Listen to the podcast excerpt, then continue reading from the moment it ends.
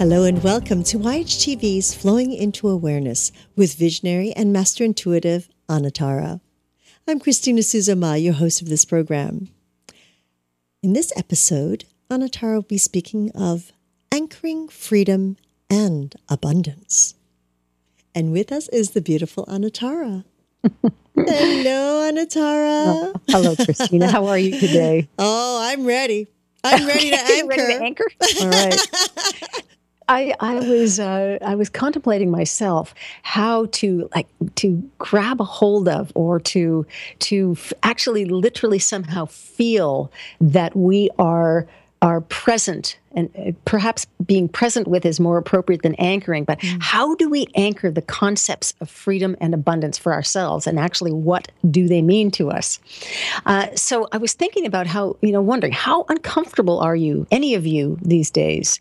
How are you coping when the old patterns and feelings and behaviors that are popping up all around you occur again. you know, we are we are smack dab in the middle of being I'm, I'm going to say bombarded, you know, bombarded and poked and prodded by all of those old patterns and behaviors that we need to pay attention to. And and then I was thinking, well, we can't be free and we can't actually be in any kind of state of abundance until all of those things preventing us from being there go away. Mm. So I thought, let's start to look at how intensely we want those things to disappear. How intensely do you want those things to clear? And how how is your belief system about knowing that they won't let go of you until you let go of them?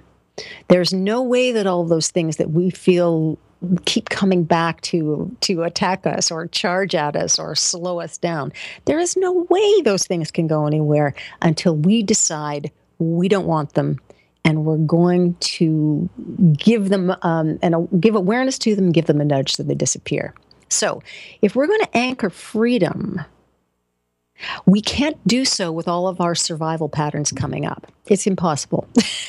you know, mm. the the freedom revolution that really is what we're all looking for. The freedom from feeling stuck, feeling held back, uh, even feeling things such as abandonment or or lack or or whatever it might be for you. Those feelings have to be um, they, they need to shift in order for us to experience our own freedom revolution. And when I say freedom, a freedom revolution, take a look at what freedom means to you. What is it to you? Um, is it material or is it spiritual? Is it uh, freedom from debt or is it freedom from a state of mind that you don't like? And let's start to look at whether freedom from material and spiritual things really comes from the same place. Are they really the same thing? And what about time? How anchored are you in time? How does your concept of time um, sort of hold you back from being in any kind of personal freedom revolution? Um, if freedom can only exist in linear time, then every time we think about being being stuck or burdened or unable to take a step or unable to move forward or I'm on a schedule and I must achieve something within this schedule, we are keeping freedom at bay. So, with all of those things having been said, let's try to find a place where we understand what freedom is.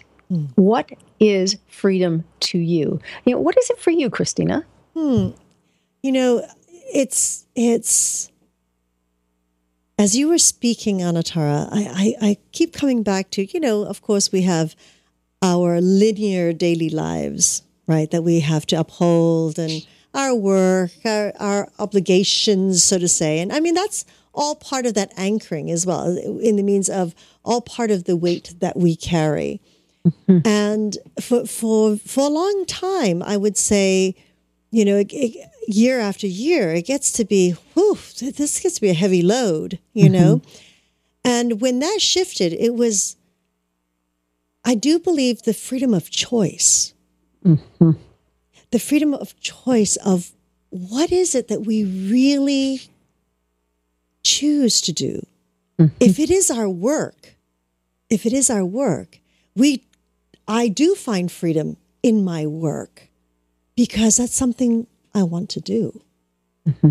So, what are you free from when you feel freedom in your work? The feeling of um, a certain obligation of of mm. you know and I, I believe it also comes from the way i was raised culturally societally um, the sense of responsibility it weighs very heavily because you are not just responsible for yourself but for many so mm-hmm. so that thought in itself almost has a feeling of burden behind it because oh, it's not just me. I have, you know, it's, it's like when, as a mother, we feel very responsible for our child. We are very responsible. Well, we would hope that we would feel responsible with that child. But um, for many of us, I don't think we feel it as a burden. Mm-hmm. And, but and, and sometimes even something that is non-burdening by definition can mm-hmm. also feel like it is it is somehow holding us back or preventing us from accepting freedom and therefore abundance. Mm-hmm. Um, the next next time we speak, I'm going to talk a bit about what it what that abundance can be. What you know, what is abundance to each and every one of us. But if we start with freedom and what we feel we want to be free of or free from, then we start to step into that link between ourselves, our higher selves, our intuition, and the all that is. Mm-hmm. The the freedom revolution that I was talking about a few minutes ago is really about knowing and believing that we have no obligations. Now, we don't have any responsibilities that need to feel burdensome. We may have lots of responsibilities, and we may choose things to do things and to be a part of ongoing things that um, have a, a, cyclical nature or even have um, a, a, continuous nature within what we call time. But the key here is whether we feel burdened by those things, whether those things are holding us down, holding us back, and holding from holding us back from participating in whatever the line of freedom truly is within us. Mm. Um, and, you know, really one of the most important and helpful things to understand is that we don't have to be afraid of this notion of freedom. If I am free, what will it what will it be like if I haven't got anything concrete showing me what step to take next? What will I feel like? Who will I be if I am just being present in freedom? Allowing the next solution, the next step, the next event, the next feeling, the next knowing to present itself to us. So, so in, in in coming to a place where we anchor freedom, we are we are stepping into the abundance of of delight, of a reality that feels safe and comfortable, of of a, a way of being, uh, and so that therefore we can give without it being filtered through those patterns and behaviors that are so vehemently knocking right now and saying, "Let me out! Let me out! Let me out!" you know, I don't. Uh, they're saying to us, "I don't want to be in here anymore. I don't want to hold you back anymore, and I don't want you to feel that you must acknowledge me anymore." So there's another there's another level of freedom achieved there. Mm. Um, so, can you feel how? How there are some things probably in your life that Christina that, that you know aren't quite free and then there are those other things that you already know are free. Oh absolutely. Yeah, yeah good. Oh yes. Let's start checking them off. No. Yes it's it's um it, it's uh to me it's an exercise mm-hmm. to go through. Um because you know when as we are raised as we're in cultures and everything, there, there are certain, you know, aspects of it, which is not bad. Is just is what it is, and it's mm-hmm. wonderful because it's helped us come to where we are. Mm-hmm. Um, and and you know that word freedom and to be free, I I I believe that it's how it can be perceived mm-hmm. by individuals. Mm-hmm. Um, can be quite extreme. Mm-hmm. That word, you know, and and I'm uh, no doubt in the next uh, conversation we have about abundance, is the same thing. When people think of abundance, the first thing they think of is money, you know, riches, you know, which is, yeah. uh, but abundance in life can be of so many things.